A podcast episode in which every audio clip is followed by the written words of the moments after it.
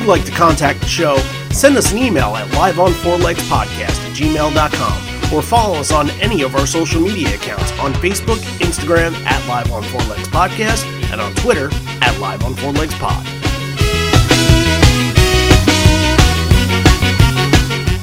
Looking real good in Jacksonville. I gotta tell you.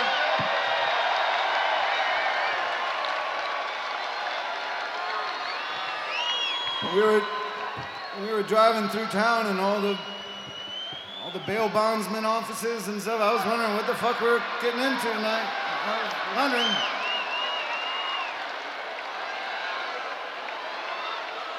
So I'm glad you got got out for the night. and away we go. You're listening to Live on Four Legs, the live Pearl Jam podcast experience, featuring. Stone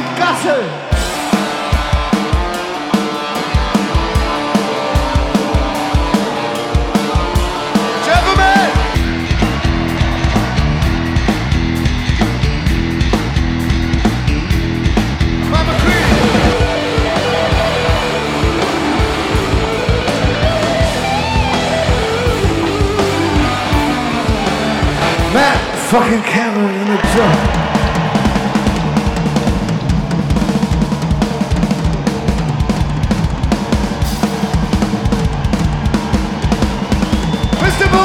Gasper!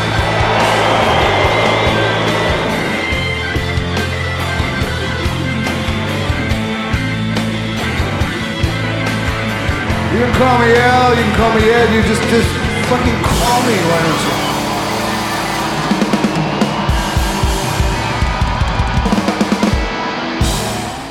Hey, everybody, now welcome to Live on Four Legs, the definitive live Pearl Jam podcast. And what we are is we're a Pearl Jam podcast that focuses on live shows. Every single episode that we have that we're not throwing things in the trash, we talk about a different live show in the Pearl Jam catalog. And today we are traveling to the not so distant past.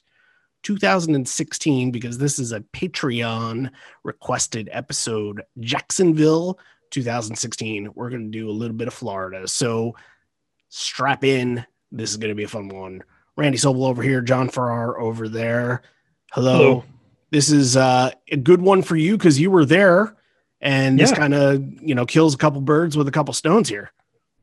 Definitely, yeah. This was part of my uh, my little mini run of shows in, in 2016, where yeah, they they did not play Atlanta. It was rumored. There was there was hinted. You know, I think it, it was on a venue's website that it was going to be right around this time. But I think it was going to be the 15th. I think was supposed to be Atlanta, in between Jacksonville and Greenville, but ended up falling through. So got got the tickets for Jacksonville. Ended up lucking out, getting GA for all my shows and uh, yeah, went down the night before, camped out at the venue. I had actually been at this venue back in January of 2016 because I was officiating at the uh, the U.S. Curling National Championships actually. So I kind of been a little bit backstage and I was kind of familiar with the area. So that, I wish I'd I wish I'd kept my lanyard with me. Maybe they I would have been able to sneak backstage, but. Uh, but yeah, that's that's kind of what what I was thinking about when I was you know kind of waiting around for the show. I was kind of picturing them kind of hanging out in that backstage area because you know I was I had just been there a few months before. But yeah, this this kind of kicked off my my shows in 2016. I was lucky enough to see five shows that year, and uh, this was the first one. And it you know it, it doesn't really you know it doesn't have a lot of the moments. Obviously, Greenville is the big one, and Columbia being the night that Prince had, had died, that had some big moments. But yeah, uh, this one it, it it doesn't kind of hold up, but it's still got some great stuff in it. I still have good memories of it. Yeah, it's it's kind of it's kind of under the radar a little bit, and if you like collector shows, there are collector's items in there, so we're gonna get to all that. But uh, what show was this for you? I feel like this is 2016. You had a bunch, and you've been to Yeah, this is only my total, fifth one. Okay, Only so this is one, five. yeah. So this this really is kind of like your your kickoff to your Pearl Jam lifer stage, right? Yeah, this is my first one since Memphis. I'd only this is the first time I'd actually gotten to see them multiple times in one year because I'd been in, it had been 98, 2012, 2013, 2014, one in each. So yeah, that was I was excited to uh, to be able to see them. I think it was yeah three times. It was supposed to have been four. You know, everybody knows the story that Raleigh got canceled, but uh, I got to see them three times in, in eight days. So it was great. Yeah, no complaining about that at all. So let's bring in our guest today. He is one of our Patreon people, and uh, he's also the reason why we are doing a concert almanac chronology, whatever you want to call it. Uh, Chris Everett is here.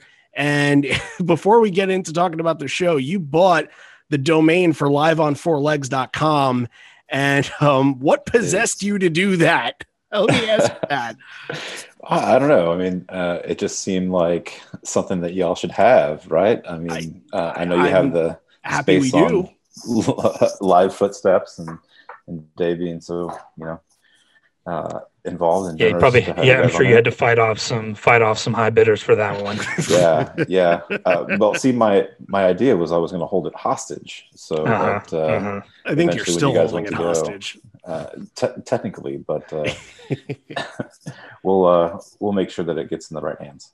Yeah, and you know we uh, we're we're thankful for that, and it was just kind of a thing that we popped into the Discord, and you were like, "Hey, you know, what about the domain?" And and it kind of turned into this bigger thing, and and. Mm-hmm look at what we're trying to do now. So thanks for that, and uh, and welcome to the show. This is your first proper episode. You've done a bunch of set list drafts, and you've yeah. been involved in wherever, wherever.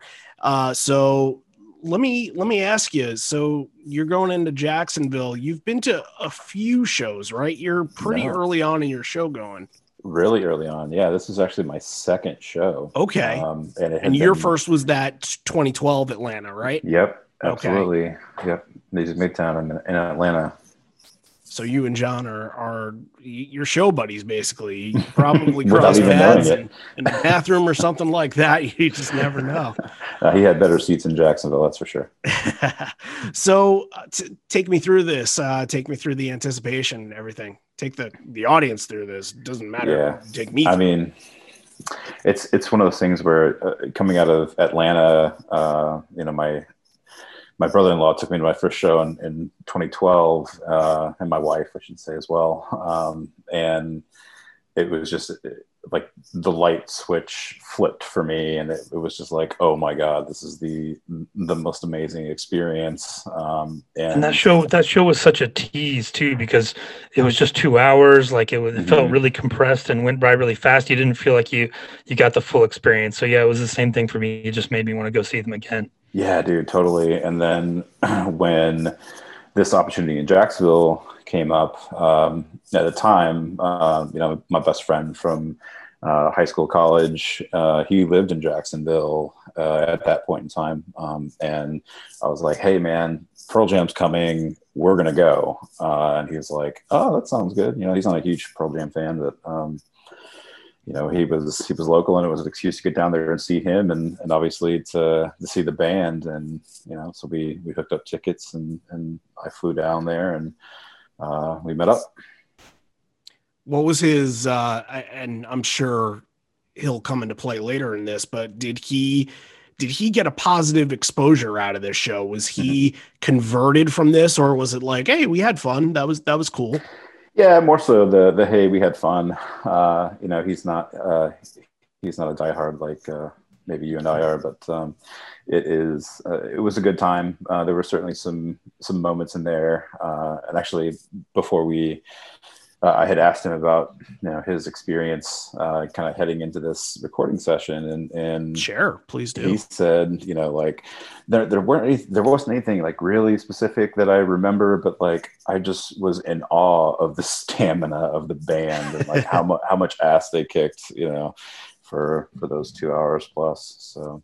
Um, I think that surprises a lot of people that come in from the outside. You know, when you think about the concert experience, you think about, okay, well, they're going to play about, oh, if they play 20 songs, that's a pretty good set. And then when they come back for an encore, it's like their two most popular songs and then they're mm-hmm. done. And maybe maybe 90 minutes goes by and you know and you get a pretty solid show. That's the pretty generic way of doing it. But yeah this is uh, compared to other concerts compared to your you know insert random you know 90s 2000s band here this is a marathon. And mm. i can see a lot of people just being like whoa i, I did not expect it.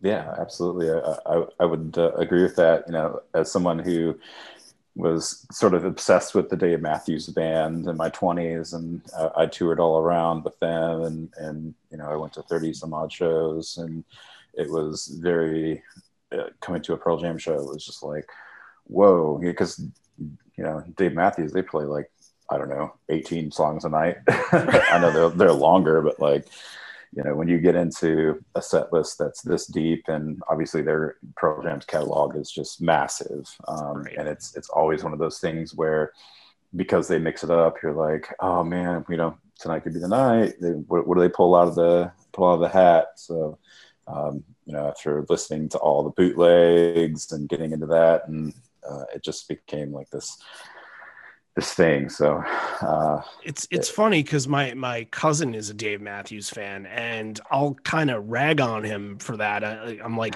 yeah, you guys, you get you know the hidden gems, and you can get surprises at your show, mm-hmm. but you get 18 songs. How do you feel about that? Looking next to a Pearl Jam set where we're getting like 33 on average. I, I, I'm I'm thinking to myself, if I got 18 songs out of Pearl Jam, I'd be kind of disappointed knowing yeah. what they do. That's that's a great point. And actually, I had uh, I had said something to my wife about that not too long ago. I was looking at uh, uh, some of the set lists from you know when I when I was uh, touring around with them, and it was like, man, look, they're not they didn't they only played like 18 songs tonight. And she was like, yeah, but you know they they did a 20 minute version of 41, and you know like I was like, yeah, but like there's so much more. I want I want more songs. Uh, right. Uh, so I like the I mean, idea of having more songs instead of like extended mm-hmm. long versions of things. So I'm, I'm, I'm with you on that. Um, all right, is everybody ready to to get talking about the show? Yeah. All right, let's do it. One note that I wanted to put out there before we get to talking about this this little stretch in Florida, they did four shows to start this 2016 tour Miami, Fort Lauderdale. I don't know if that's an order. They were both there. Uh, Tampa, which is a show that we did way back, probably two years ago now, and and this and uh, Jacksonville finished that little four show stretch. And the last time that they had played anything in Florida before that, you guys talked about 2012. 2012 in the US was kind of a tour year for them. They did the Made in, Made in America Festival, and uh, this they played DeLuna Fest in Pensacola, Florida. So that was the last time before this little Florida run that they were in Florida. But the last time proper before then was in 2008, where they did a night in Tampa and they did a night at West Palm Beach. So it's pretty much for the Florida faithful.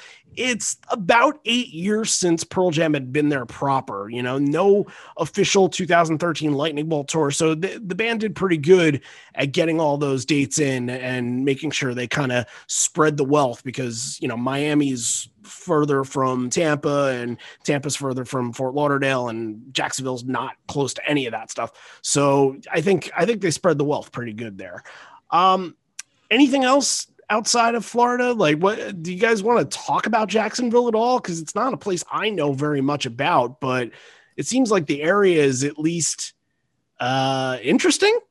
Yeah, it's it's it's all right. I've, I've spent some time there. Uh, obviously, visiting my friend down there, and he got married there, and um, so you know, going down and and getting on the beach. It's the Atlantic side. You know, I, am kind of a Gulf snob myself. Um, but uh, yeah, it's it's it's nice beaches and um, it's but uh, as you get into before you even get to the beach, it's like if you're driving through town, it's kind of a concrete jungle. On honestly, hmm. uh, a lot of a lot of strip malls, uh, a lot of a lot of bail bondsmen. If uh, uh, as uh, that'll come we'll up later, a little later.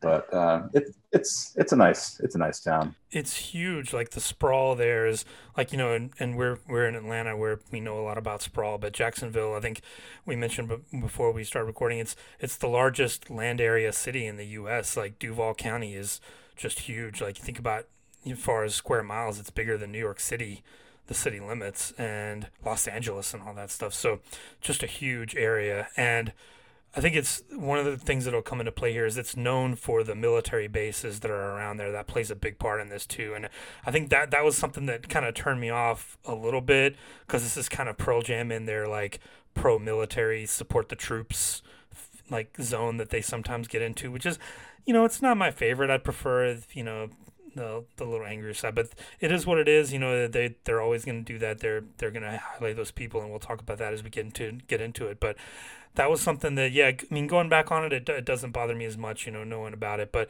at the time, I was just kind of like, yeah, can we just can we just get to more songs? Like I'm that doesn't really doesn't really do it for me. But and that's probably just me, and I know the the people there means a lot to them, so I, I get it. But it, that that does play a big part in this as well, kind of the the area around it. Yeah, for sure. Yeah, I, I, I, it's it's easier for them to do it when there's not a war going on, and we've talked about times in 2006 where they're obviously very anti-war and they're not really doing this sort of thing. So there's not a lot going on, and and I I, I think that at Tampa they had mentioned that Thomas Young um, his book was coming out around this time, so I, I think him his uh, Eddie's relationship with Thomas Young, like they were they were very very close. So I, I'm wondering if that was on his mind and kind of going into Jacksonville and seeing all the uh, Navy bases and everything like that, if that was something he was thinking about. So, all right, sure. One two three four two three opens the show. One two three four two. I seem to recognize your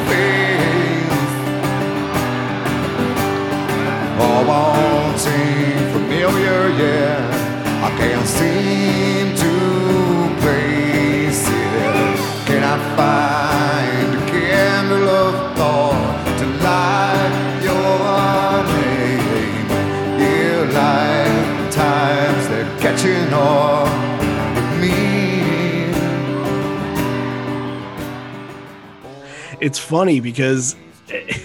I thought Jacksonville was a smaller city than like something like Miami or something like in Orlando or something like that. So I thought that opening with this was kind of a nod to sort of the smaller town, but like you said, it's the biggest landmass in America.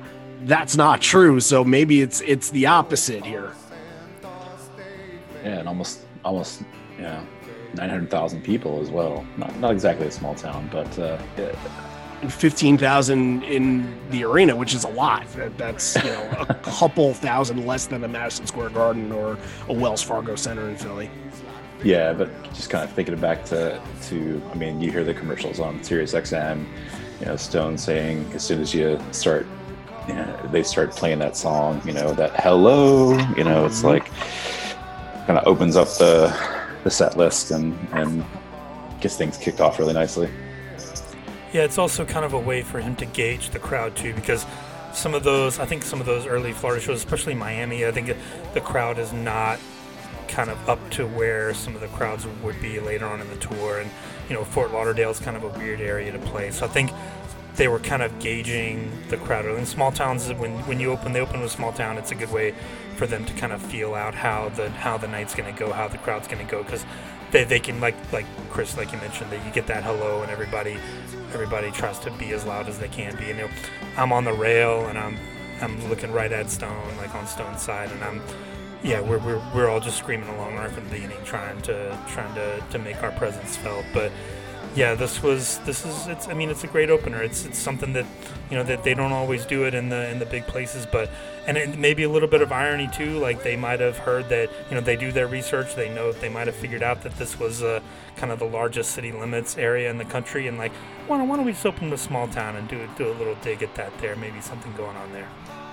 You know, it's funny because this tour, it felt like the slow burn opener was kind of thrown by the wayside. And I wonder if that came from that early onset of that that Miami and Fort Lauderdale shows where the crowds weren't really in it because I think that Tampa show the opener was Why Go the night after this is obviously Greenville the the opener's Corduroy a, a couple weeks later at MSG they would open up back to back nights with uh, Go and then Corduroy I think Philly both nights was opening with once so th- there was a trend here of opening with some of the more faster songs. And this is one of the very few from this tour that they actually opened up with slower songs. So very interesting to think about. And going right into a nice little section here, big chunk, Mind Your Manners, Hail Hail, Last Exit, Lightning Bolt. I, you know, I liked Mind Your Manners. I thought Mind Your Manners sounded pretty good. He had some range, but you can kind of tell his voice sounded a little strained on the final yell.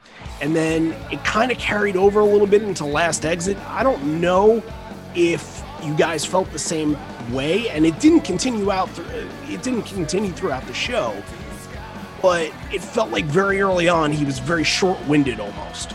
Yeah, I, I don't know if I if I really thought that uh, it was he was short-winded or whatever. Um, it just felt like you know that that stretch of songs has is energetic. You know, it's it's got a lot of energy there.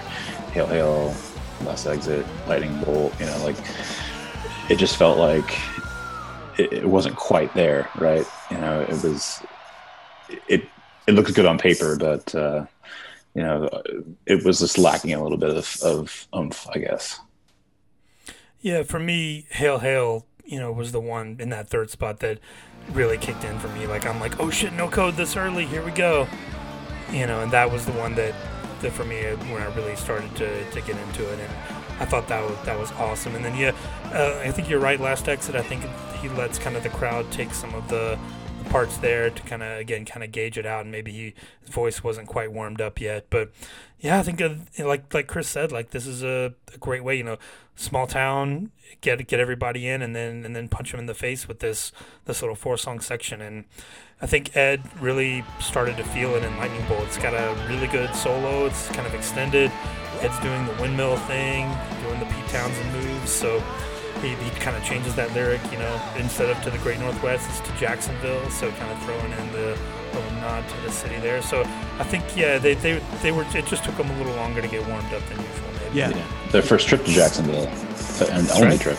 That's, that's very true. And later on, they'll say this is where we're going to retire, or this is where we're going to have our retirement show, which is I I don't think maybe maybe they hit every single city that they've ever done whenever they decide to do a retirement tour, but maybe they do go back to Jacksonville. Who the hell knows? Uh, all right, so that was uh, a pretty jam-packed section right there. I think a lot of songs that you want in that early onset, as we mentioned, Mind Your Manners, Hail Hail, Last Exit, Lightning Bolt, and it brought you into a little bit of a cool down before kind of the middle section, Nothing Man, and this is interesting to me because I did some math and I thought to myself, and this mostly happened during the deprogrammed episode where Nothing Man advanced into the final 40. I said to myself, when was the freaking last time we covered this song? Wrigley of 2013 was the last time we did. Wow. Can you believe that? It's criminal. That's criminal. Yeah. So I mentioned in the Toronto episode and the binaural episode that we were going to do some song appreciation this year for songs that we don't cover a lot or haven't covered in a long time. And today I'm giving that nod to Nothing Man.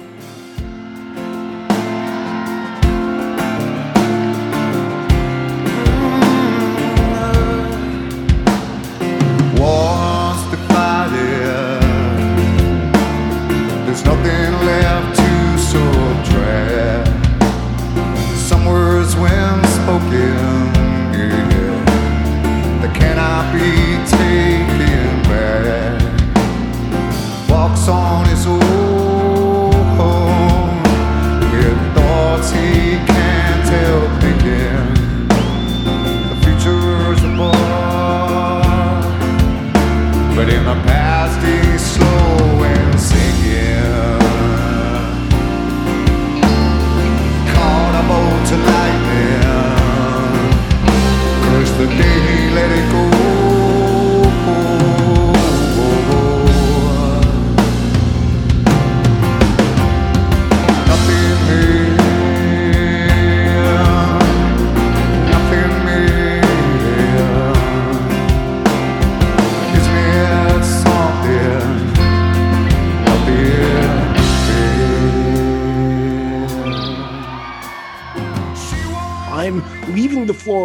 Talk about this version. You could talk about your relationship with the song, but just speak poetic about this song and how great it is. Yeah, I thought this uh, this rendition was was quite good. You know, um, it, it was interesting because he hasn't talked yet, really. uh, and and to go into that sixth song and just kind of like that slow burn down and and kind of get into that um, ballad type uh, feel. It was very, uh, it was it was great. I mean, if, if, if, you listen to the bootleg and and obviously the the video that's uh, that's online now, um, it's just it's just a great song. You know, it's it's and you can hear the the crowd a bit um, in the boot. You know, they they definitely uh, they definitely understood and, and got into it. I absolutely love this song. Like, especially you, you, mentioned going back and doing the deprogram. Like this song, if you just if you haven't listened to Vitalogy, just go back and just the guitar tone of that first chord when when it, it hits you, like it's just kind of perfect sound that gets it's, into it too. It's so good. Oh, it's it's one of my favorite beginnings to a to a song, and yeah, it's I think it's one of the most underrated songs in their catalog. You know, we've talked about a few like "Save You" and and you know some of the stuff off of Binaural and Riot Act, but Nothing Man I think is one that doesn't get a lot of love. But I love when they when they kind of break up that this first section with a song that you don't expect like this. Like they'll they've thrown in like an angel or an off he goes or kind of something to throw you off like a like like Chris mentioned like a ballad like a slower one like a lot of times you'll get like even like a low light or a, something off one of those slower ones off a yield here and it's oh, it's just great. Ed sounds good. I think like like I mentioned, he he, he finally warmed up during Lightning Bolt and sounds great. And this one, I I was you know the front row just blown away. Like, and again, we, we talk about how they how they mix up these songs. You know, you start off with verses, you go to Lightning Bolt, No Code, Vitalogy, back to Lightning Bolt, Vitalogy again, and you go on and like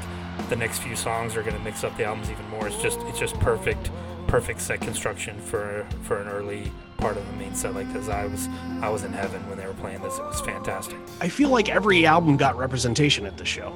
Am I right on that? And some more than others. Yes, I believe so. Yeah, because Riot Act got something, and and Avocado got something. Backspacer, uh, binaural. Yeah, I, everything was hit. That's very rare to get all the albums at least hitting one song. So interesting, very interesting. And yeah, I, I'll you know, I'll wax poetic a little bit. I love this song, and I, you know, live. It's just one of the ones that you kind of forget the the content of it for a second, and you kind of forget that it's a little, I guess, you know, eh, depressing in, in a way, and sort of kind of makes you think about things. And and if you're thinking about the past and thinking about past relationships, it puts you in a different mindset. But man, when you you're able to sing along with this song live and you're kind of reaching Ed's vocal points there, ooh, this is this is one of this is one of my favorites. And you know, it, it's funny because they didn't take it, it took a little bit of a, a it took some time for them to get used to this song because when Vitalogy came out, they didn't really play it in 95 at all. They played it, I guess, for the first time in the Bridge School show, the, the first time since the album had come out. And then once 98 came, they started playing a little bit, but it wasn't a very common song, maybe until around before the backspacer or, or avocado. So this this is kind of a late stage pearl jam song kind of in the same vein as as low light. So great that it's around and great that we get it a lot. So thankfully we got it to, on this show and and hopefully we get to do this more this year who, who knows but at least we got the appreciation part out of it so and right. and chris and chris and i were two for two because they had played this in uh, music midtown in atlanta 2012 too there mm-hmm. you go yep. yep not too bad so Ed welcomes everyone to the last night of the Florida tour. Here we are in Jacksonville, where he said he'd never been before. Talks about meeting new friends and friends that are vet- veterans, and he gives a shout out to a friend, Colonel John McDonough. It's not the first time he's been mentioned at a show. Chris, when was the other time he was mentioned? I'll let you say it because I didn't realize what it was beforehand. Yeah, it was uh it was the garden in 2010. You Crazy. were there, man. And the yep. same song was dedicated for yep. that moment. So yeah, which is which is interesting because it was when when Ed, you know, tips his hat to somebody and and I think back to like you know uh, Milwaukee or you know and or the for the Yield show you know he's talking about Aaron Rodgers which you know Sorry, I'm a Vikings fan. Um, and they go in, they go right into "Given to Fly." You know, that's kind of like the the song that you would expect. Uh, you know, after he talks about somebody and and gives that sort of praise. Um, but no, they they went into Army Reserve and and both times um, for Colonel John McDonough. Yeah, Army Reserve is an interesting one. And this kind of section here Army Reserve into Given to Fly, then into Rival. That is a sandwich you don't get very often. And there's a school of thought here, and you're kind of thinking to yourself, okay, maybe it works a little more if Army Reserve goes into Rival and then you build with Given to Fly into Corduroy.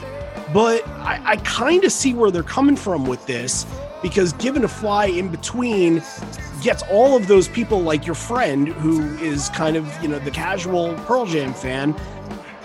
Army Reserve and Rival might just kind of sink them out of this. And, and you got to put something in between to get them revved up during that time where, you know, they're, they're playing deep cuts.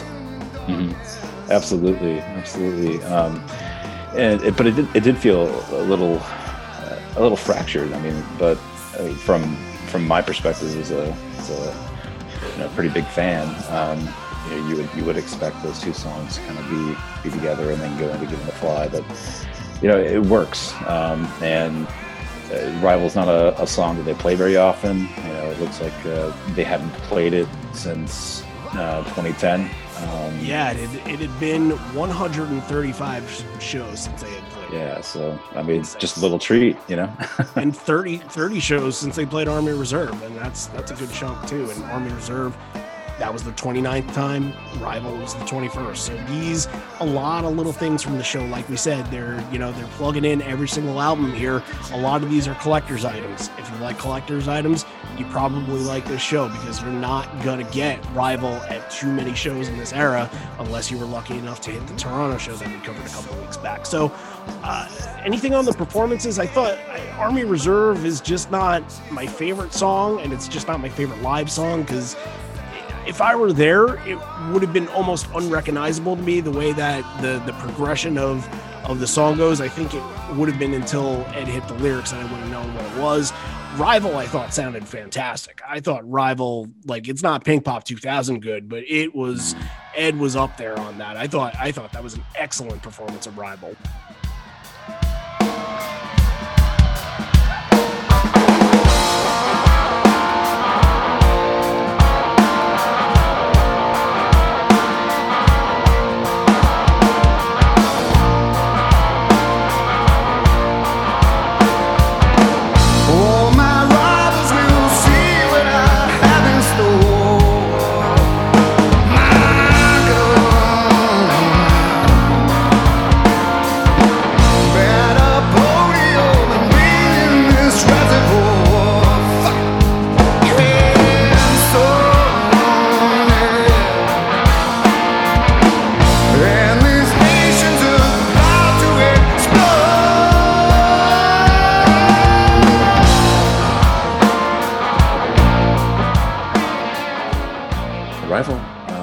Wasn't. Uh, I mean, when they started playing it, I was like, "What?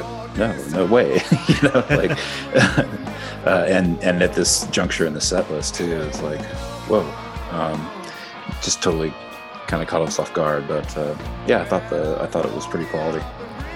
Yeah, Given to Fly for me is the one. Like I had, we had just adopted our our son. You know, I told that story when we did Greenville, and we like maybe a month before this. So Given to Fly is the one for me that hit me super hard And it's like pretty emotional. And I think I even remember, you know, the drums starting for Rival, and even it took me a second to be like, wait, what song is this? And then, you know, the guitar scene, like, oh shit, and like, this is one you never expect to hear And, in Rival. And so that was definitely cool. But think about it too, you know, we, we kind of talked about how, you know, there's kind of a, you kind of get the, the there's the whole military aspect to the show and the truth, but how sneaky is it for Ed to sneak in the two anti-gun songs in this set list. You get Rival and Glorified G a little bit later, and I think that's maybe a little bit a little bit sneaking the middle finger in there as well to the uh, to the military bases as well. Like we're, we're gonna we're gonna give you we're gonna give you the, the shout out on the stage. We're gonna we're gonna secretly be be pulling it back on underneath under the table. So I think that that that just occurred to me that that that's perfect for them. I think that I gotta think that that was done on purpose. Very interesting. There. Moving on word into sort of the middle of the set here. Ed dedicates the next one to all the travelers, Italians, Greeks. We'll talk about Greeks later. Aussies, South Africans, Canadians, and anybody that doesn't believe in borders or boundaries or big bank accounts. And it's a little setting forth into corduroy. I thought that setting forth was kind of cool because it was almost a little bit more of an atmospheric way to get into corduroy instead of, and I'm kind of can make the comparison to Interstellar Overdrive a little bit. That at least it had some sort of transition into it. I, I, I like this though. I think it could work either way, where you get a really fast intro going into corduroy and then you know busting out in song. But this is this kind of is more of a sing along going into corduroy, which is honestly this version is very sing along version. So what do you guys think? Yeah, it's, it's, it's a really quick song, obviously, um, and I was doing a little research, obviously, before the show, uh, this recording session, and you know, looking at looking at setting forth, there's just really two songs that that come right after it, and it's not for you, and it's corduroy. You know, thirteen for not for you, and twelve for corduroy, and you know, it it it, just you know, it it's a good uh, it's a good little segue. Yeah, shout out to Matt Cameron. I think the story is that was his idea that he he came to the band with like, hey, you know, we, we could take that song and, and kind of use it and, and play it in the shows. And yeah, I, I love Setting Forth. That's one of my favorite songs from Into the Wild. I think it's the message completely fits in with the Pearl Jam show. Like you mentioned, you can always dedicate it to the people that are traveling. And yeah, I think it, it works great. I, I, I love when they do this. I love when it's in front of Not For You. I think they, they could use it more often. You know, I think th- those aren't the only two. I think they, they've used it with different ones and uh, all over the place. So yeah, they're, they're yeah, I think it's great. Yeah. It feels like we had covered one where they did the transition in Not For You not very long ago, and I thought that sounded really, really good, if I'm not mistaken, but can't remember yeah. what show that was from. Uh, Corduroy, I mean, you're getting, I, I feel like, you know, the two songs, Army Reserve and Rival, are not going to be crowd pleasers. They're going to be for the deep cut, the the inside people, the people that have been to every show. People, those people are going to love them the casual people, not so much. You bring them back with corduroy. Did this feel like it was more that the crowd was was back in the game here? That oh, yeah. the, the energy was back. Oh yeah, for sure. And Ed, Ed even said that you know at the end of the end of the song, you know, he's like, finally felt you on that one, you know, um, and it, it did. It rocked, you know. Um, it was uh, it was high energy and and was a great way to kind of you know wake a few people up. After corduroy going into even flow there was a little speech here and of course i don't have any notes on it because it wasn't in the youtube videos. Somebody fill me in on all of ed's words yeah, it was it was actually a, a really cool story. Uh, he's talking about how you know we have uh, uh, Mike and Stone, uh, and how you know early on in in, in the band's uh, lifetime um, that Stone was kind of you know he wrote all the songs and he was kind of slave driving. uh, but then then he got into um, you know Mike and uh, and Stone and, and how they their wives were pregnant at the same time. Um, by their respective mates, he says, um, and then uh, you know one of them they're due a month apart, and one of them has uh, has uh, theirs two weeks early, the other has two weeks late, and uh, here they are, born on the same day, wow. uh, Pearl Jam twins, which is incredible. It's just incredible. That is so. You got cool. that that synergy with those guitar players. They got to be on the same page. That's right. That's mm-hmm. right. And what they must be like ten year old kids now, right? Something like that. I think they were nine at that uh, during that show. Okay, so they're yeah. they're teenagers now. I wonder that this is this is the time start getting the garage open. I know it's it's quarantine. I know they're taking quarantine very seriously, but you know, after after this is all over, maybe they're they're doing some sessions with with their dads and and starting to go over some songs. That'd be very interesting. Maybe maybe Ray Cameron join them a little bit. He might be a little older, but Olivia can sing for them. Who knows? Could be a super group of the kids. So that's very interesting. Goes into even flow. The thing that, that stuck out to me was Mike immediately goes into the crowd for a solo behind the back. And, you know, people are kind of grabbing the guitar and, like, no one's really sure if they should touch the frets. Like, they're not, they don't want to, like, mess up the solo. Because there's, like, a lot of very tentative guitar touching. But yeah, he was he was feeling it. And then he goes back and like does the thing that I always love, where he like goes up and kind of like gets up at the amp and does the feedback thing and really starts to feel it. So this was great. And then you get a little bit of uh, throwback to the 2006, a little Matt fucking Cameron solo there, a little little tease of it.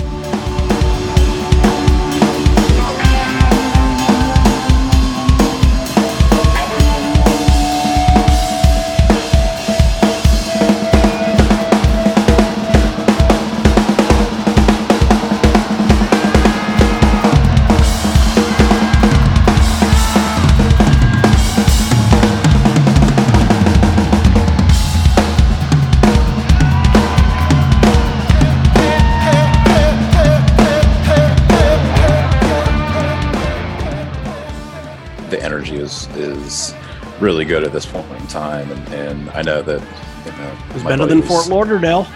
better than Fort Lauderdale. Didn't peak there, uh, but uh, yeah, I know my buddy was was definitely enjoying it, and um, it was it was uh, a great performance. Yeah, and right, that's exactly what Ed says right afterwards. He says, I hope that the energy didn't peak in Fort Lauderdale. That might have been a wink, wink, nudge, nudge to to what was going on at that show. But there's more pan- pandering, and like mentioned before, they said they're going to do their fare- farewell tour there. So then they go into this.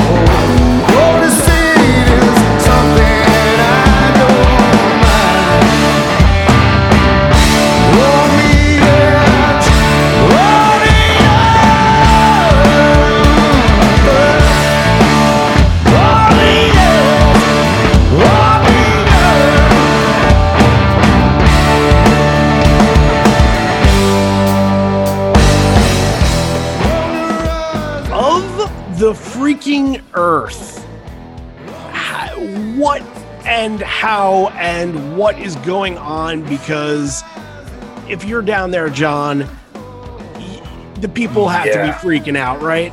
Absolutely. Yeah, I never thought I would get to hear this song. And this was, I got to hear it twice this year, which just amazing. And I, I love the song. It's one of my favorites. I can't believe it hasn't made any of these albums since 2006. Like, yeah, just Im- immediately mind blown. I think I, I probably jumped two feet up in the air when when I heard that first note being played because immediately like, oh shit, because you like we'd already gotten Army Reserve, you'd already got Nothing Man, you'd already gotten Rival, we'd already gotten Hail Hail. So I'm like, okay, so we're probably kind of, we've already got to kind of hit our fill of these kind of like collector rare songs. But to get this was, oh my God, outstanding and a, and a great version of it too. So good, so good. I mean, you know, the the guitar at the end, you know, just a great, great version of the song.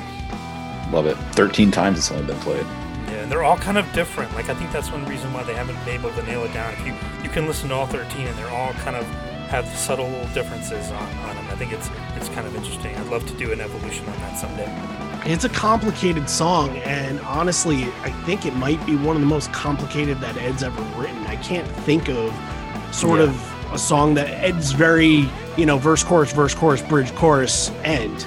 And that's how he writes his songs. But this is just, there's so many different elements, and Ed plays a bigger role in this song than usual. I, I wonder if that had to, to go into him not liking any of the recorded versions. But man, there's something about this song that when they go into that sort of solo section, and it's a big, big chunk of that, where it's three to four minutes maybe where they're kind of jamming out and they break back into the verse. And when you get that moment, that's one of those where you feel you want to erupt at that when they go back. So good.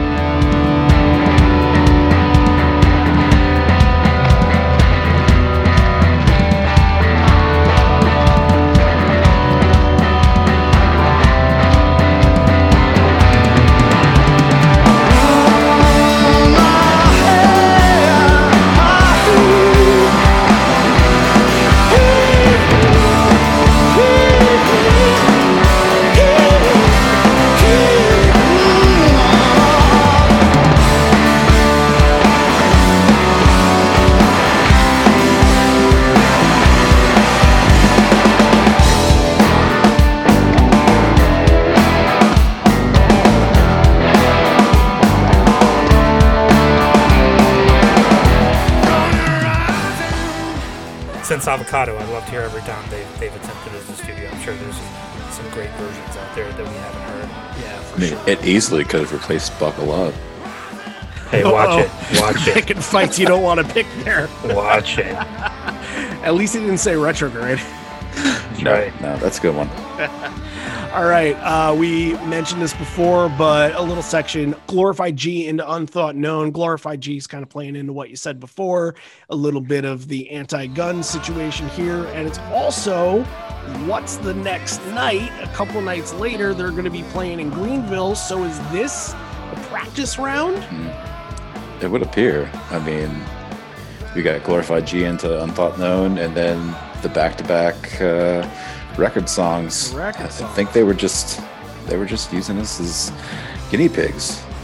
Right. Let's see. And and this is the one I, I specifically remember what we, we discussed uh, during our show that we did on that. And you said that in Glorified G, they kind of looked at each other. Mike and Stone made a look at each other after the song ended. Mike was like, "We got through it." He did. He did the fist bump. Yeah, I was going to mention that. He kind of pumped his fist, like, "Yeah, we did it." You know. But so yeah, I think this was. They definitely knew what was going on, and I'm sure there was a conversation backstage. It's like, okay, which one of those do we need to work on? And I'm sure someone says, like, stood up and went, "We probably need to do glorified G one more time before we do that." So yeah, I got to think that was it. Kind of, kind of for, for two reasons is on here: the the anti-war, anti-gun thing, and then the the practice for the the versus show a few days later. Absolutely. Sure, yeah, and I, I, I think that's a good one to practice on because you know you don't get it a lot, and if you play something like WMA, that completely shifts the course of the show. You can't really do that. A dissident would have worked earlier in the set, maybe something else, maybe a blood late in the set, but they played blood in Tampa, so that could have been another another Oh, yeah. sign of what's to Yeah. come. And you know, maybe maybe a rats would have been cool, but I think Glorified G was the one. I think, like you said, it all kind of worked out as planned. you know, people know Glorified G, you know, being one of the first couple of records, but after Of the Earth, I think a lot of people did not know that one. So you gotta you gotta come back with some you gotta come back with some that people know. I'm actually surprised it wasn't like you know something like a Jeremy, which we get later. I'm surprised it wasn't like a like yeah like a big hit at this point. But kind of Unthought Known serves that same purpose. You know, it's it's kind of got that kind of pop rock backspacer feel to it, so it's gonna get get the crowd back into it. No, nothing wrong with it. a backspacer followed by a lightning bolt song and like you said there's you know they're kind of going through some more uncommon stuff before they're going to get to the final two songs which are pretty much known by everybody I, the biggest surprise from this show was how much i like to let the r- records play. Mhm. not a song that really clicks with me and maybe it's because it's it's a little deep on an album i don't listen to a lot but ed is so excited. He, he starts in the beginning he's like it's a swamp song for the everglades. It's a swamp. It's a swamp. And There's a swampy kind of Everglades thing for you.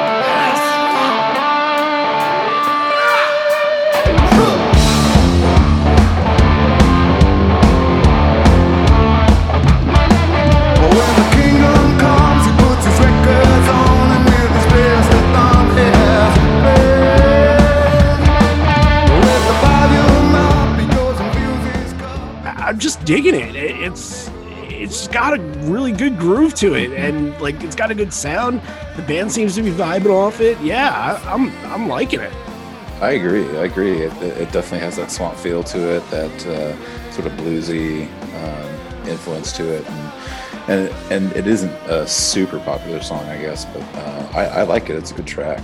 Only played 21 times. This was the 19th time, and then the next night would be the 20th.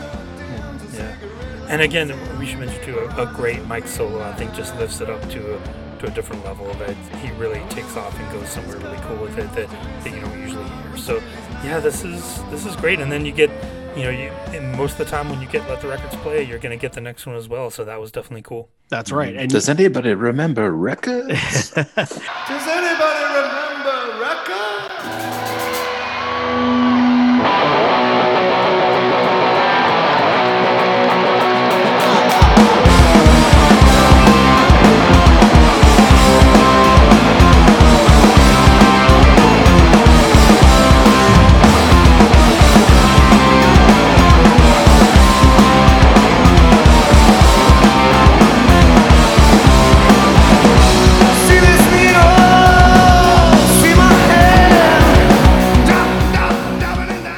John, it's it's funny because you've actually now that I think about it, Yep. three shows in a row, you've gotten Yeah. this combo because you got it at That's right. Memphis, you got it mm-hmm. here, and then you got it at Greenville again. So that's, That's right. so right. we're Hey, no complaints. Love it.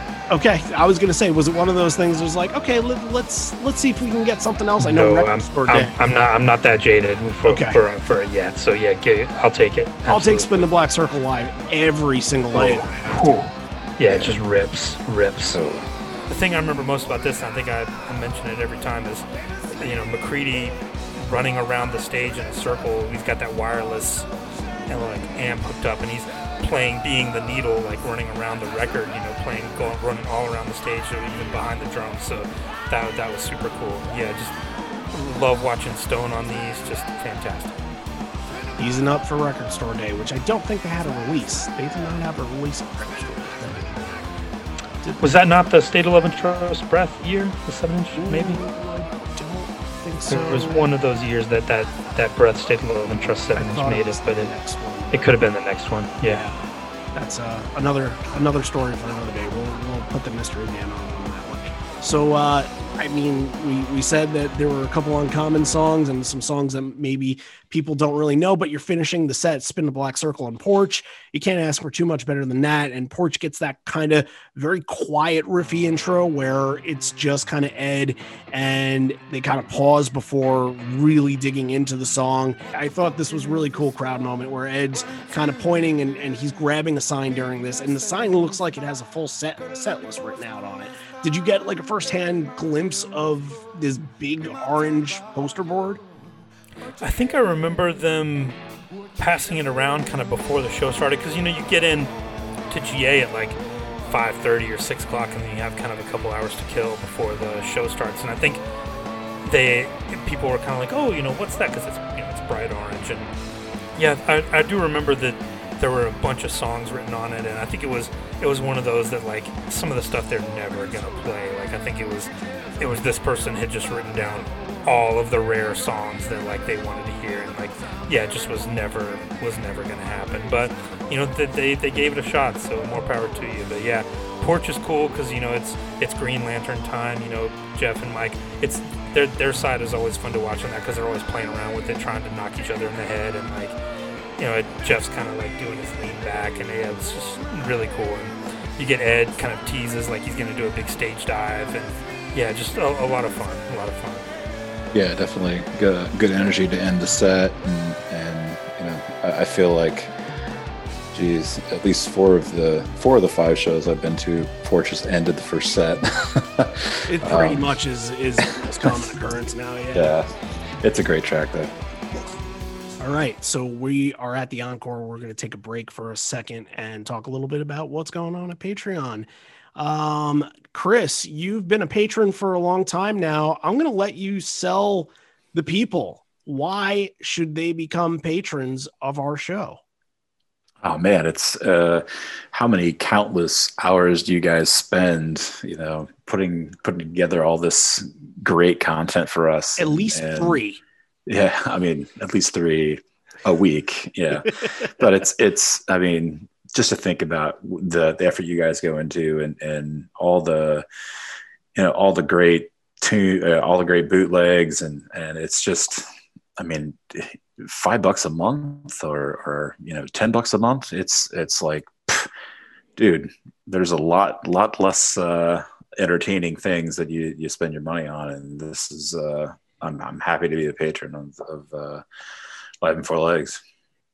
We're happy to have you, man. And yeah, like you, you actually you saw that we we switched the tiers. You went to the Horizon like you were the first person to do it. You didn't even know what it was. You're like, all right, I'll be the Horizon leg, and you wanted to one up the next person. So, and uh, obviously, it's just because purple's my favorite color.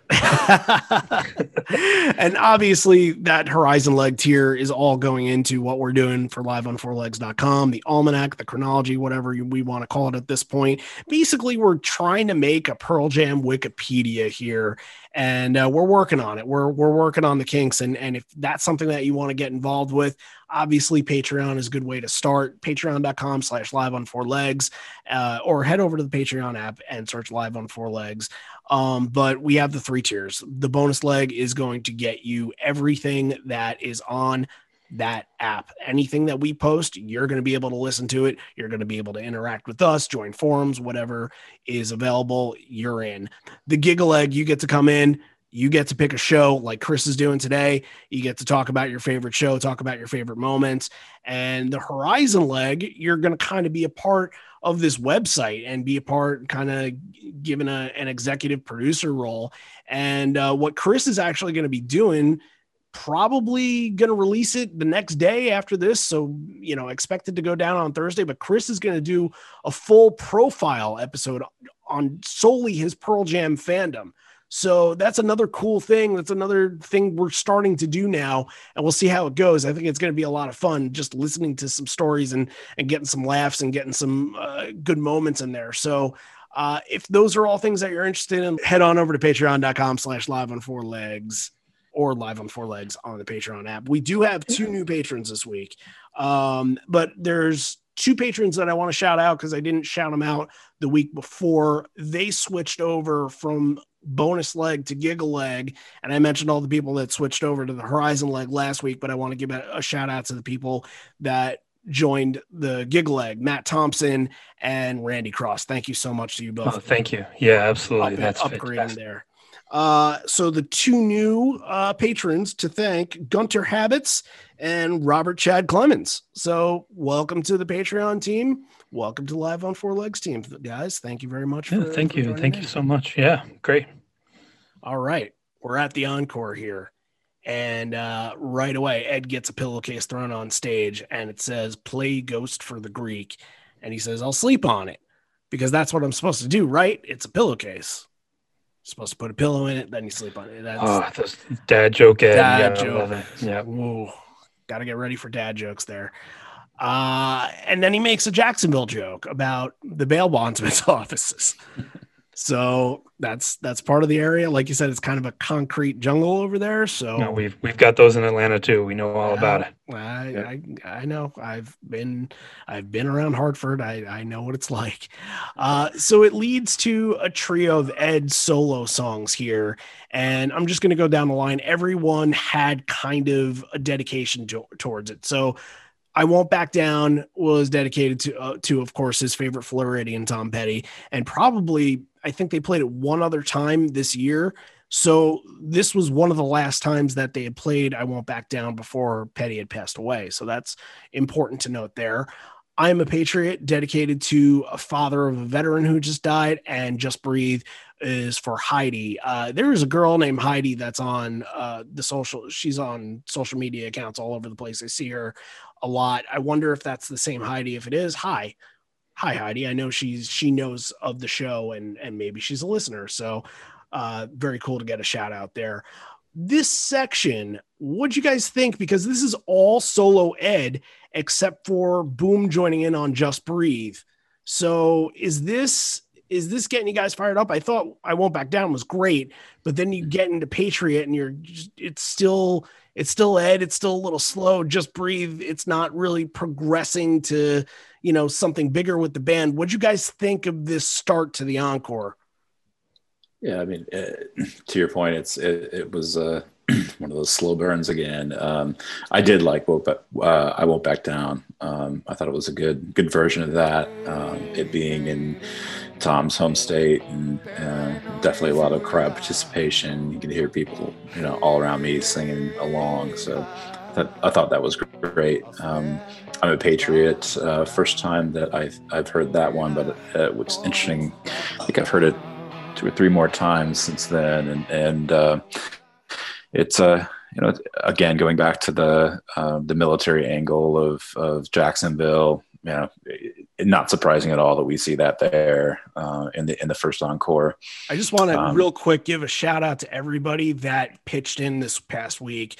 We were uh, one of our listeners, Sam, got in touch with us and said, "Hey, is there any way that we can get rid of this uh, this video that's on YouTube?" And it was uh, maybe this version of "I'm a Patriot." I'm not sure which one. It was it was Ed Solo though, and it was cut to images of the Confederate flag. So everybody did their part, and uh, we got we reported the the song and we got it banned and and it is no longer on YouTube. So everybody give yourselves a round of applause. Fantastic nice. work.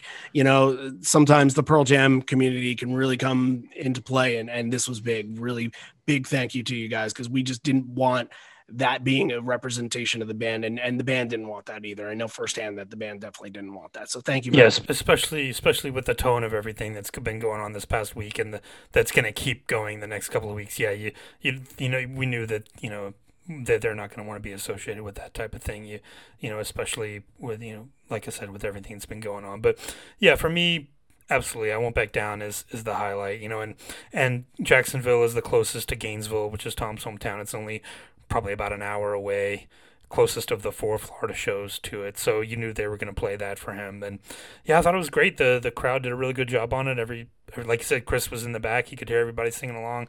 I was up front. I could hear everybody singing along. It's fantastic. And I, I was, however, hoping that when they started Just Breathe that Jeff would come out and, and do his bass line, but unfortunately it, it was it was not to happen at this one. But yeah, I'll, I'll get it someday. But yeah, nothing wrong with it. You know, uh, to get him to give the little band a break. You know, they they still got a lot of songs to go, so I, I get it. But uh, yeah, didn't mind at all. A couple of covers and a, and a you know, would I've you'd, you'd love to get a footsteps or something a little crazier there, but we already had so many rare ones in the main set. I didn't mind at all. I was still riding off that. That was definitely a point that I was thinking of too. Like, and you're about to get another rare one coming in in a yeah. song or two, so I, you kind of for, you'll you'll forget about this section. The only thing I, I like it when everybody's involved, where you know Ed isn't taking up the spotlight for three straight songs. I thought that you know maybe that was a little bit much and and getting also getting Matt's backup vocals on Just Breathe and Jeff's bass and on Just Breathe. That's those are highlights to me. And uh, you know, un- unfortunately we didn't get them here, but we've seen it a billion times where they have. So just one of the ones that we didn't. In between the next uh deep cut that we're going to talk about. They played Jeremy. I think you needed a big hit after that to kind of get that crowd back into it, back and energized. Did it feel energized after this? It sounded pretty good. Yeah, definitely. I know my buddy definitely uh, understood that. Uh, you know, this was one of the hits. Um, you know, not being a huge PJ fan, but um, yeah, it was it was a good uh, it was a good good version of it, and, and definitely feel a little more energy than uh, coming out of those those three slow ones um, from the back. And yeah, even if you've heard it a thousand times, you, when that ending kicks in and everybody kicks in with the woes at the end, it's still really cool and it's still a good moment. And I, you know, you're still trying to scream as loud as you can. It's it, it hits still just as hard. And it's it's great. Yeah. Yep, for sure. And you're transitioning into the deep cut called Ghost. We've only covered it a very, very few times on this show. And uh, one of the times that we covered it, it was a dedication to the same person that it was dedicated to here. Uh, Dimmy the Greek, you guys probably know who he is. He kind of officiates some boards and some Facebook pages, and everybody kind of knows who he is. He's been to a ton of shows. You see the Greek flag all over the place. So the band knows of him and, and wants to give him the nod because Ghost is his favorite song. So, uh, yeah, and it's kind of popularized as being a song when you think of Ghost. And if you're in that kind of part of that community that, that know him and know uh, people that know him, everybody kind of knows that Ghost is his song. So, uh, great performance too. I, I didn't think this did this wasn't a Slash performance, and we've heard versions of this that were like, okay, yeah, I get where they're coming from, why they have only played it 20 times at this point. But this was this was a really good one. I thought that I like this Ghost.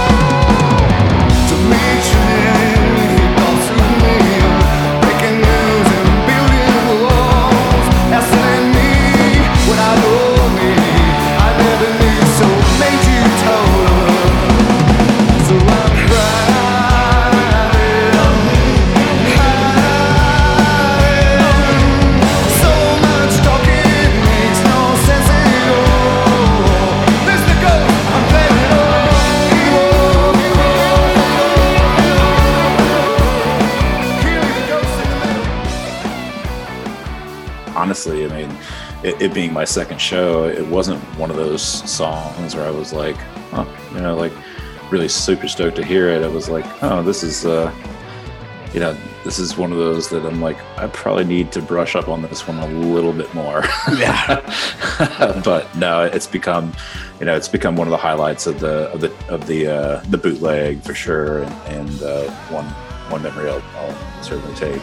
It's funny well, that two of the deeper cuts are, are some of the best tracks from this. Rival and Ghost are both fantastic. Yeah. It's cool too because you know, do you guys know what was crossed off for this on the set list? I actually don't. I didn't look it up. What what was it? It's the Fixer. They were originally going to play the Fixer here. Oh, wow! And it gets gets crossed off for Ghost. So I was definitely happy to happy to hear that. So I, I got to think, uh, you know, when whoever threw that pillowcase up and the encore break, you know, they they kind of did did an ad lib there and switched it up. But yeah, if you, you can go back and find the original set list with Fixer crossed off and, and Ghost in there. But he does change the lyric to, you know, Dimitri talks to me. There was a guy uh, about halfway back in the GA that was had a ghost like costume on that was wearing like a sheet. Mm-hmm. You hear him kind of go, Keeley, Keeley, there's a ghost in the middle, in the middle. like so, they had him up on the they had him up on the big screen, I think, and I I think the word going around was that was Dimitri because I think he was supposed to be at the show, but I think later on it they found out maybe it wasn't. But who knows? Just a, a super cool moment and uh, cool for them to to play it. I definitely you know, it's one of those that you never think you're gonna get. So again, super cool. A lot of rare, a lot of rare ones at the show. Love it. Mm-hmm. Yeah, for sure. For somebody going to their fifth show, somebody going to their second show, you got. Yeah, you know, another underrated one too. I think Crop Duster and Ghost. I think both great songs that they don't play enough. Yeah, mm-hmm. uh, you you guys can kind of have some feather a feather under your cap, and when you trade information with uh, with your fellow people that have been to 20 shows, maybe they've never seen it because I've never seen Ghost. I've been to 20 shows. I've never seen Rival. I've been to 20 shows. So you just never know. You know, you never know what you're gonna hit on any single on any certain night. So uh, and that's one of that's one of the things that kind of rings true about the show that it just has these these gems in there that absolutely and I, I and I kicked myself for not going to Greenville, you know. Mm. Uh, and uh, but yeah, there's a lot of gems in this uh, in this set list and and feathers in our caps that we definitely can be appreciative of. That's right. So you're finishing off the encore one with evolution and better man there was a fun moment in evolution uh good good uh, toss and catch here where ed tosses the mic into the crowd, gives the fan a moment where he's doing the whoa whoa whoas, and uh, Ed Ed liked it. Ed, Ed was was uh, Ed was a fan. I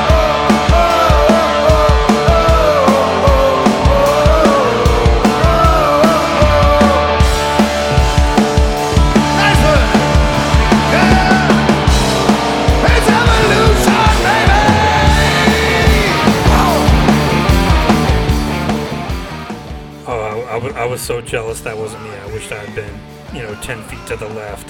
That would have been cool, but yeah, not, not to have happened.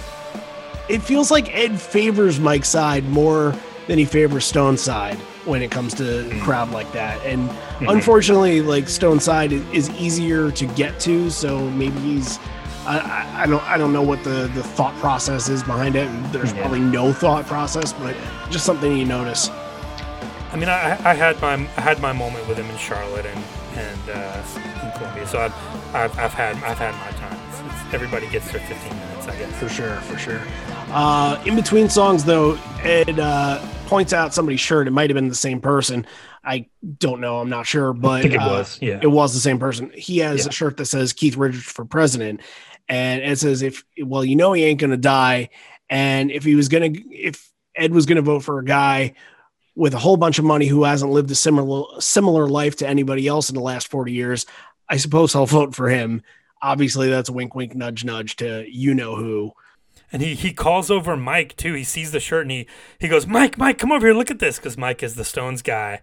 And the the reaction on Mike's face, he does kind of like a like a double take, like what? Oh, me? You're calling out me? What's going on? Like it's it's a really really funny moment.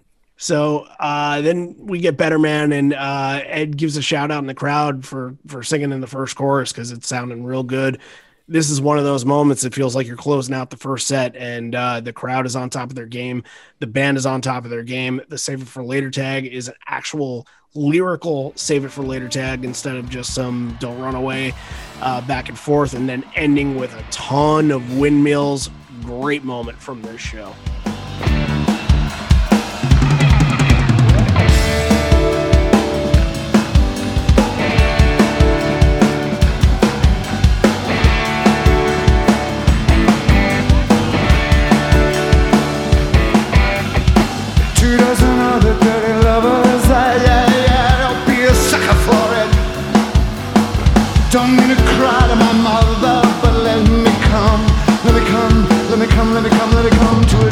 pushing on it.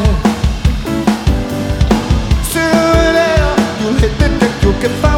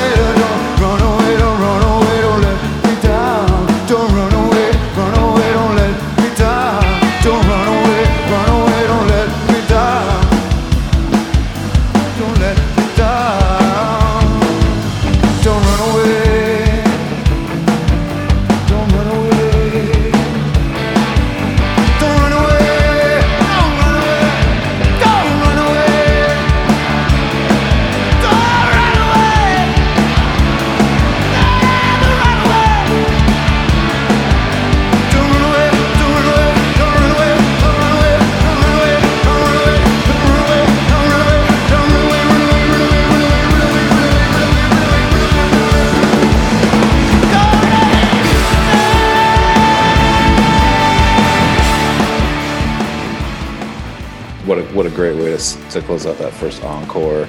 Uh, so much energy. I mean, again, the crowd around me, you know, all singing at the top of their lungs. Um, this just incredible. Yeah, and I think it, I always like to, to look for those little moments where you get two band members that kind of like team up and kind of play off each other a little bit. You get Ed and Mike, in And this Mike, one, right? but when Ed's got the guitar on, they're playing. They kind of like get I kind of get down low and kind of playing off each other. It's it's a really cool moment. And Ed, you know, does the "We're not worthy" bow, and the "Save for Later" has kind of an angry start to it. It, it kind of felt like that was a little charged, a little more than usual. He almost was kind of like spitting that that first line out of it. You know, you don't normally get that. So yeah, Better Man, great way to, to finish off this encore. Fantastic. For sure. Yeah, highlight from the show, absolutely. Now we're on to the second encore. Coming back out. I mean, you know, Better Man's a good way to close, but you got a lot more to go. I think there's seven more songs in this set. Uh, a couple more gems. The first one that's going to be up here is another that's kind of a checklist song. You don't get it every single show. And especially the way that they're going to do it Mhm. is turning around to the back. So Chris, you were you said you were in the back, right? Uh, not that back. I Oh, was okay, in, all I was in the I was in the other back. Gotcha, Uh, gotcha, yeah. gotcha. Okay. Yeah, but no, definitely they uh you know, they he he bought some time with uh telling some stories and while they got set up and uh and played to the to the back behind the stage. Yeah, that was a weird story. Like changing love to live. Like I, Yeah, that it was weird. It didn't feel like it went live. anywhere. But then he he refers back to it at the very end of the night after after Ledbetter, and it was it kind of felt like he was he he thought there was going to be like an emotional kind of moment to it, but it was just kind of like okay, Right. so your phone changes. Like Love you can live? turn that off. Like everybody I was think- kind of like, huh. This is a case didn't really- of Gen really X are not understanding Yeah. technology. maybe. Yeah. maybe. Fucking duck is one thing, but love and live, I'm not sure. Right. Yeah. But again, like again to the back, like they they had a separate drum set. Like they they've you know the it was it was professional at this point. Like they've got a whole other setup back there, so they can just like leave, go do the thing, and they don't have to spend any time. Like I, I could only see I could only see Ed because he was kind of standing on the drum riser a little bit.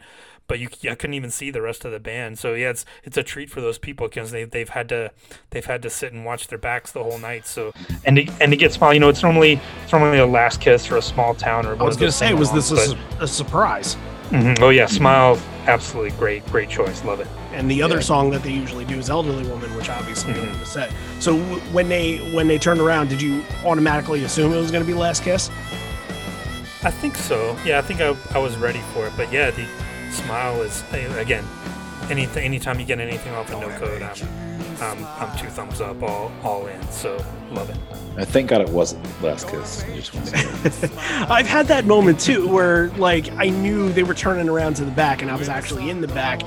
They did it a couple of times at, on that 2013 tour, and I, I kind of thought when they were going to do it, all right, here's Last Kiss. I can you know take a breather or take a break, and then they would do Elderly Woman instead. I'm like, okay, I'm into this. I like this. This is good. So change it up a little bit. Play different songs for the back. I like it indeed. Uh, and the harmonica sounded really just vibrant on this version. I thought that the harmonica sounded really good. Jeff's solo sounded fantastic in this. Yeah, this is this is a cool version of Smile for sure. You don't get it.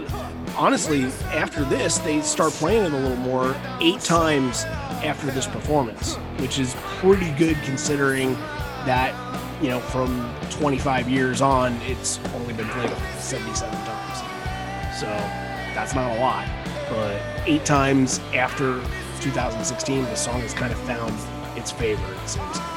Um, once follows up, and Ed teased that up by saying this is a little fairy fairy tale off the first record. Once would come into play in a couple of weeks when they're doing the Philly shows, obviously. But he puts on an orange hat that somebody was actually offering him during porch if you saw that in in the video and and he puts it on and like you said before people are throwing stuff people are throwing hats and shirts and pillowcases and and posters and it seems like they're just like okay cool. New gift. Cool. Awesome. They, I mean, they, they could have put up a flea market after the show for all the stuff that that was thrown on stage. Yeah, it was nonstop.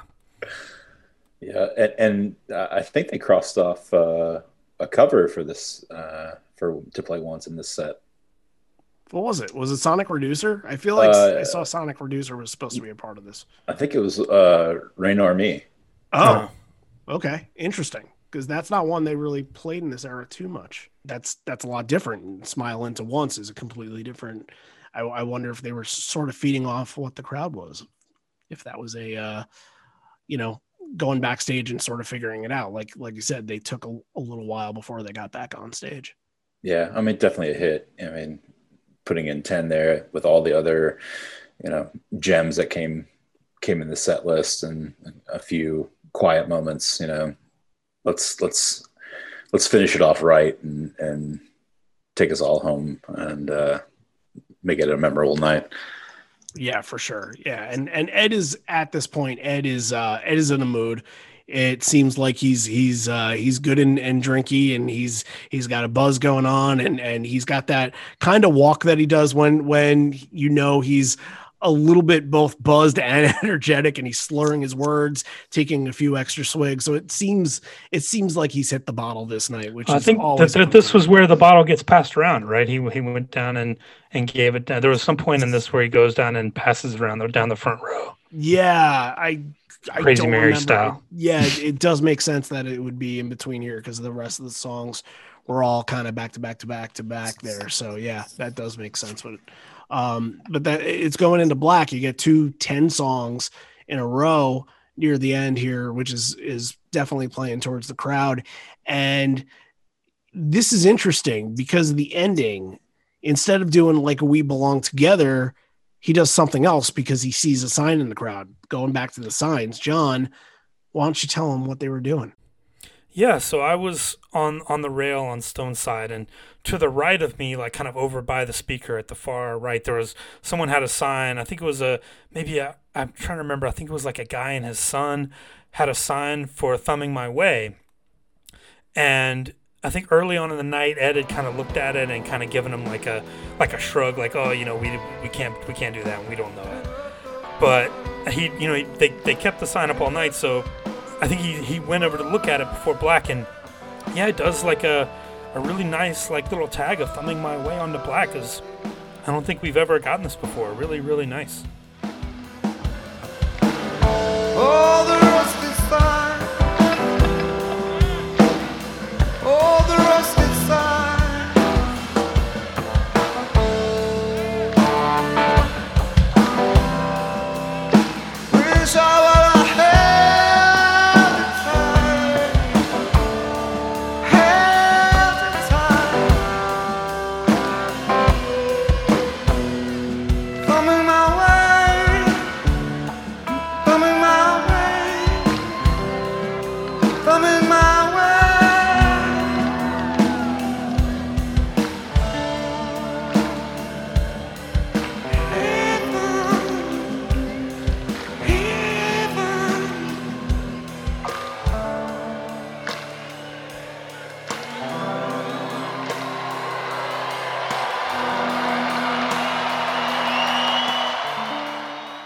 do that just off the cuff, you know, to just think of it and and have the ability to be able to like, kind of fit the words into the melody and like it's it's just really well done and like you you would have thought they would have done it 25 times but yeah it's it's it's a really special moment. And i think they you know for those people i think over there with the guy and his kid you know he always wants to make make a point of he sees those kind of like the generational thing together and he he made a point to do that. So yeah another special moment for for a fan. Yeah just all throughout the show Chris, did you pick up on that in the moment where he's singing the line "All these rusted signs we've ignored throughout our lives"? Did you did you recognize that, or was it until he actually said "thumbing my way back to heaven"?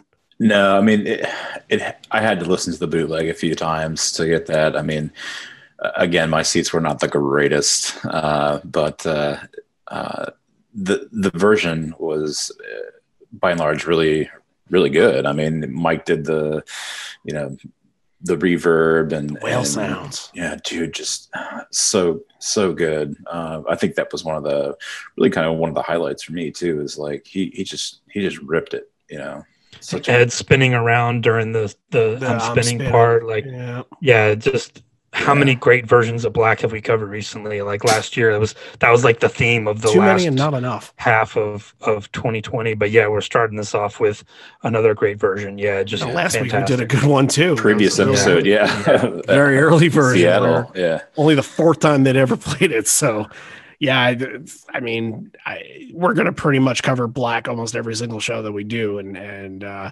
yeah, it's it's it's always it's always gonna be a moment. So this one extra special for sure. To finish off the show, I'm gonna I'm gonna add State of Love and Trust into our bread and butter that we usually talk about. So let's go State of Love and Trust into Alive, into Rockin' in the Free World, into Ledbetter and I'm just going to throw these on the table. The, you know, the one thing that I noticed was that it was cool to see Jill on the side stage during this. That was that was pretty cool. I think she was probably with her sister because there was somebody that looked exactly like her right next to her. So that would make some sense. Uh, but anything from these last four, and it feels like it's it's a good party atmosphere to end end the show. What stood out to you during this?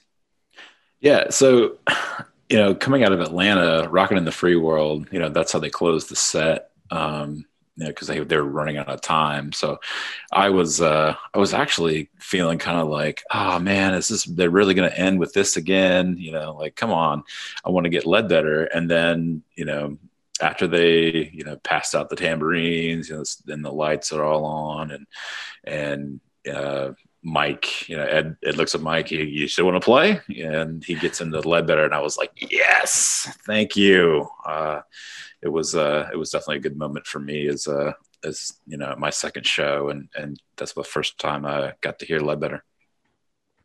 Yeah, this this section, like you said, Randy, this is the party is on, and immediately after Black, you know, it, when Mike Mike starts off State of Love and Trust, and he is poised and ready, like he is in attack mode, ready to get at that song, and it's a you don't usually think of State of Love and Trust as like part of this kind of like end of the show party atmosphere, but but it's great. Like they're in a great mood, and the thing that struck out to me with Alive too, I don't know.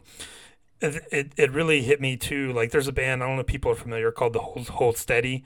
They have they they did a live stream back in uh, December that, that I was watching. It really kind of stuck with me because their singer does a thing at, during the song that they have, and he he always says a line about you know, there is so much joy in what we do up here. And that's kind of like he gets everyone to scream along. And that kind of resonated with me. I was thinking about that during this performance of Alive because it kind of have hit me in a in a different way than I remembered it because you know but the you're there you've you've been there for two and a half hours you're kind of you're worn out but you're still having a great time but you can just see it on their faces like they're still they still love it after you know 25 26 years at this point and it just hit me that this this song is just a joy for them to play. Like they love seeing the reactions on people's faces. They they love the interaction that it's and they're just in a really good place with it. So I I really appreciate it. I just wanted to mention that because like again we we kind of glaze over alive sometimes, but it the watching this and again the video on this is fantastic. If you ever if you've ever wondered what it's like to be on the rail at a Pearl Jam show, watch this video on YouTube because it is it is perfectly well done from the very front row. You really feel like you're a part of it. It brought back a lot of memories for me, or a lot of good memories. So that was one that hit me. Uh, Rocking in the Free World is fantastic. Again, a lot of crowd interaction. Every everyone decided that this was the moment where they hadn't had a chance to do it yet, so they were gonna. Everything starts getting pushed up to the front he kind of changed lyric like you know who knew we were going to miss you? Like i i gotta think you know if you look at this on paper them going like oh we're really going to do four shows in florida. Like i don't know how that's going to go but and he, he goes like you know jacksonville i think you win. You know i think he mentions all the cities. And again like stone gets the last solo on rockin' in the free world it's great. And I, I this this hit me too. I think there's a moment where i think it's near the end and it's the last tambourine maybe. And i think it was standing next to me i think was there was a there was a little girl she might have been 10 or 11 years old kind of to the back and left of me. And i think like they were pushing on her to get a tambourine during the whole song right? So we were kind of like well like you know doing the thing where you kind of point your finger above her head and like we're all kind of like look look look there's this little kid here and you kind of see him react like he gets the last tambourine and he looks at her and kind of does like a like a whoa like he kind of does like a shocked expression and, and, calls for like one more tambourine and like gets it to her. So that i remember that being a really cool moment but yeah just it, it just seemed like they were having such a good time and like it it's, it's just a great memory for me to, to have go, gone back and relived it through this video. It was it was fantastic. Very cool. Yeah those are moments that you can only pick out when you're when you're down there right in the midst of everything. Very cool stuff. And then the the tag at the end of Yellow Ledbetter too. Like how how can it be anything else? But uh, but yeah, a little Star Spangled Banner at the end there. Yeah. Absolutely, yeah. Just kind of attributing kind of the theme of the show is is being the sort of a tribute to troops, but also you know kind of tribute to the area. The the arena is called the Veterans Memorial, Memorial uh, Arena. So, you know, obviously we talked about it before. The Navy bases that are there, it's a perfect way to end it. And of course, Mike is tapping into his inner Jimi Hendrix again to finish this off. And uh, there's not much better than that. So, I will ask you guys, should I go first since I'm the least important on this panel when it comes to my moments? Sure. Why don't I do, do that? Uh, all right, my number three moment, I'm gonna give that to Better Man because I thought this was a really solid, very fun version of Better Man. My number two, it could be anything from Nothing Man to Rival to Ghost. I am going to give the nod to Let the Records Play because that surprised me a lot from this show and uh, it's not one that I go back to on the album, as I mentioned before. But this was a really, really fun, just like we said, swampy version, and they they kind of they played into that a little bit more than they usually do, which was really cool. And then I can't give the number one nod to anything else but of the Earth, and that's because it's of the freaking Earth and it's just one of their absolute classic gems. Awesome, awesome moment. Glad you guys both were able to get it at this show. Please, please share your top three. I'll let's start with John. Let's let's let the Yeah. guests get the the Yeah. last licks in. I, I got to put of the earth on my in my top three. That was just a an amazing moment and something something really cool. And like I like I said, I got to hear it twice that year, which is unbelievable. So love the song. Hope hope we get a, a real version of it someday. Uh, my number two is uh, Ghost. Uh, I just remember hearing or remember seeing the the person whoever it was in the in the ghost costume in the back just freaking out like having having a moment and it just brought back a lot, a lot of fun memories for me. So again, just a, a fan service moment, really cool. You know, no matter what you think, if you if you know Dimitri, if you, if you've never heard of him before, it doesn't matter. Getting this version of Ghost is really cool. And uh, my number one, I, I got to go with Black and that that thumbing my way tag onto Black. I think that was a really special moment for it to be you know someone someone right close to me and for him to notice that and, and make a point of it was great but you know like you mentioned honorable mentions hail hail nothing man setting forth the let the records play spin the black circle i won't back down like uh, i'm, I'm not going to steal it, it from chris anymore give give us yours yeah, I, I mean, I, I think I have to give a nod to uh, "I Won't Back Down." You know, it being in in Jacksonville, just uh, an hour away from Tom's hometown. Um, uh, for my third, um, second, I'm probably gonna give that to um, to uh, to Black. Uh, I really, really enjoyed, um, you know, Mike's solo during that uh, during that song. Um, I thought it had a, a, tremendous amount of energy and, and just a lot of lot of emotion into it, and uh, just really memorable for me. Um, and then, you know, I, I'm going to agree with you guys. I think "Of the Earth" is probably my biggest takeaway from this show. Uh, I love that track. It is. Uh, I, I love the solos. I love the that part in the middle where you just get that you know, Mike kind of taking your face off. Um, you know, it, it's just it's it's great. Yeah, I, I don't think there's ever going to be a show where Of the Earth is played unless they play, I don't know, uh, every other rare song that I love and, you know, like an encore performance of Brain of J or something like that. Unless they've played all that while playing Of the Earth on the same night, I think I will always have this song in my top three. It's just, Mhm. it's that good. It's that big of a moment for me. So awesome, awesome. I I am going to rate the show first, and I'm a little scared because I hate rating first. I always like to kind of gauge what everybody else is doing, and then then kind of see read the room almost. Uh, but I don't I don't have a bad rating for this. I, I had there were some moments that I was a little. Yeah, I was a little kind of bored with, and, and I think that was the uh, the first encore.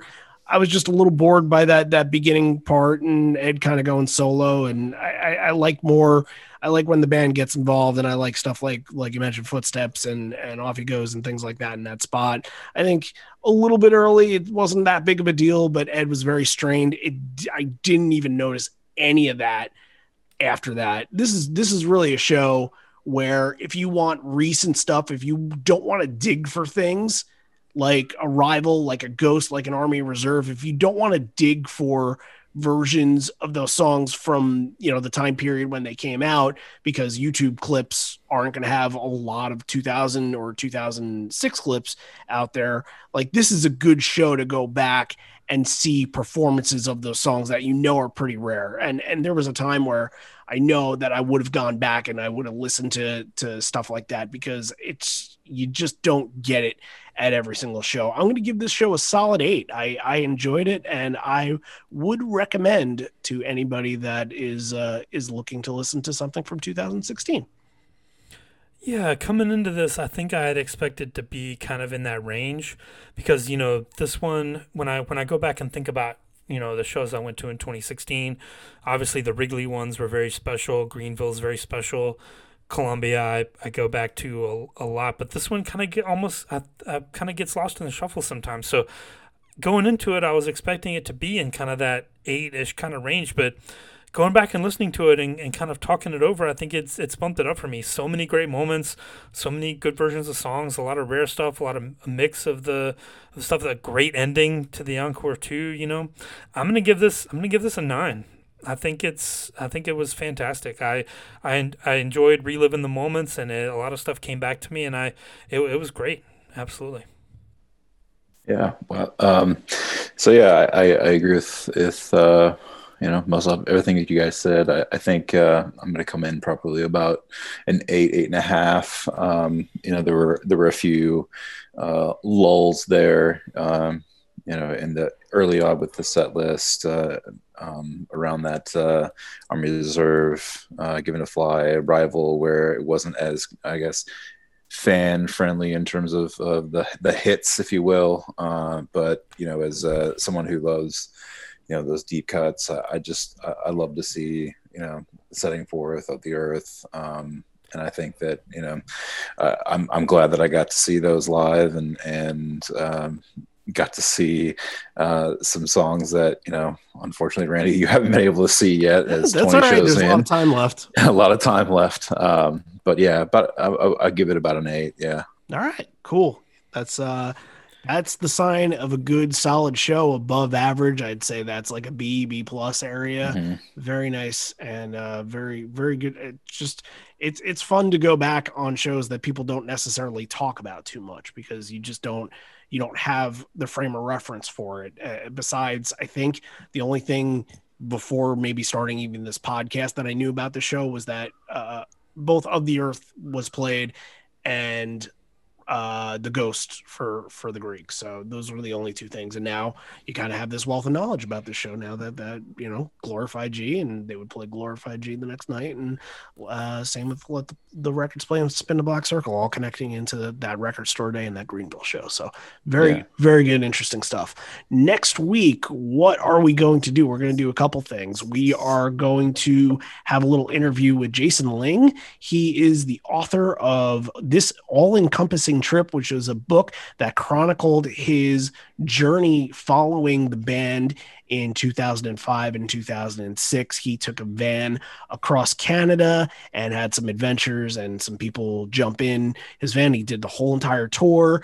And it's just very interesting to see the friendships that he created through this band and, and how the music related to him. And, and it's, it's a really good read. I definitely suggest you guys go out and buy it wherever the book is sold. I think there's a new copy that, that came out as a hardcover very recently. So he's going to come on, not not sure if that's going to be a separate episode or if this is going to be tied in to the show that we're doing next week. Next week's show is Saskatoon 2005, that tour that we just talked about. And uh, he's got a really interesting and funny story from that the book that that we're going to talk about and and a lot of other things there's so many things that i want to pick his brain about so looking forward to that and uh, look at that our our third canadian show because we came out of last year. We said uh, we we've only done two shows out of Canada, and and that was one of our goals for this year. More Canada, damn it, more Canada. Yeah. Can't yeah. get more Canada than Saskatoon. let's think, Chris. I want to give yes. Chris a chance to to promote his. Uh, we, we, you know we talked about records a lot. I was going to mention give, that during what the give, records play spin the black circle, and I yeah, forgot. Let's let's, uh, let's, give Chris a chance to uh, to promote his little venture there. Why don't you tell us about your your uh, your uh, record thing going on there? Yeah, my side hustle. Uh, so uh, I do have a, a, record store. It's online. Uh, it is uh, named for uh, Binaural, uh, one of my favorite uh, albums, um, binauralrecords.com. Um, and uh, of course, the the patrons uh, of this show do get uh, a nice discount code, um, which we share on the the Patreon page. Fifteen percent off. So if you're listening to this right now, you want to pick up some records, fifteen percent off. Binauralrecords.com. And Chris, people can talk to you because I mean, like you, we have access to you obviously, and people have access to us. So if they're looking for something specific, we can reach out. We can make sure we can make that happen, right? Absolutely, yeah. Um, we can special order anything if it's uh, uh, something you're interested in. Um, and uh, we have a pretty big assortment of Pearl Jam and, and grunge albums uh, online right now. Um, but if there's something that we don't have, uh, can easily special order it likely. Um, so if you need something, just let us know. It's fantastic. Yeah. So, uh, Chris, thanks again for coming on, sharing your stories today. It was awesome talking to you about this because you haven't been on the show yet and you've been a patron for over a year. So this was long overdue. And you're going to have your profile episode. We're probably going to hit record on it right after we're we're done with this one. And uh, if you want to check that out, that's over on our Patreon page, patreon.com slash live on four legs. And that's what you get from joining our Horizon tier over there. So keep that in mind if you want to tell your full Pearl Jam story that's pretty enticing. Get that, and you get to help out a little bit with our website, Wikipedia, chronology, almanac, whatever you want to call it. So, once again, thank you so much, Chris, for coming on the show. John, you were there and you had so many experiences from this show as well. So, thank you for bringing what you had to bring to this to the table and I'll thank myself because I don't want to feel left out. So, and I'm going to thank you for for tuning in and staying until this uh, this little uh, rant right here. So, let's close this one on out. This may be the end. We're here, but not for much longer. And although we may be parting ways, I miss you already and I miss you always. Thank you, everybody, for tuning in. And if you like us, like us on Apple, subscribe to us on Apple, and click that five star rating. Leave us a comment and let everybody else know how much you like us and share the wealth, people. This is what it's all about. This stuff gets done through word of mouth. So tell your friends about us. Tell tell them about the show that you guys went to, whatever it is. Maybe you went to this show. Who the hell knows? Send it to your friends. We are coming back next week for Saskatoon. See you then. Does anybody remember records?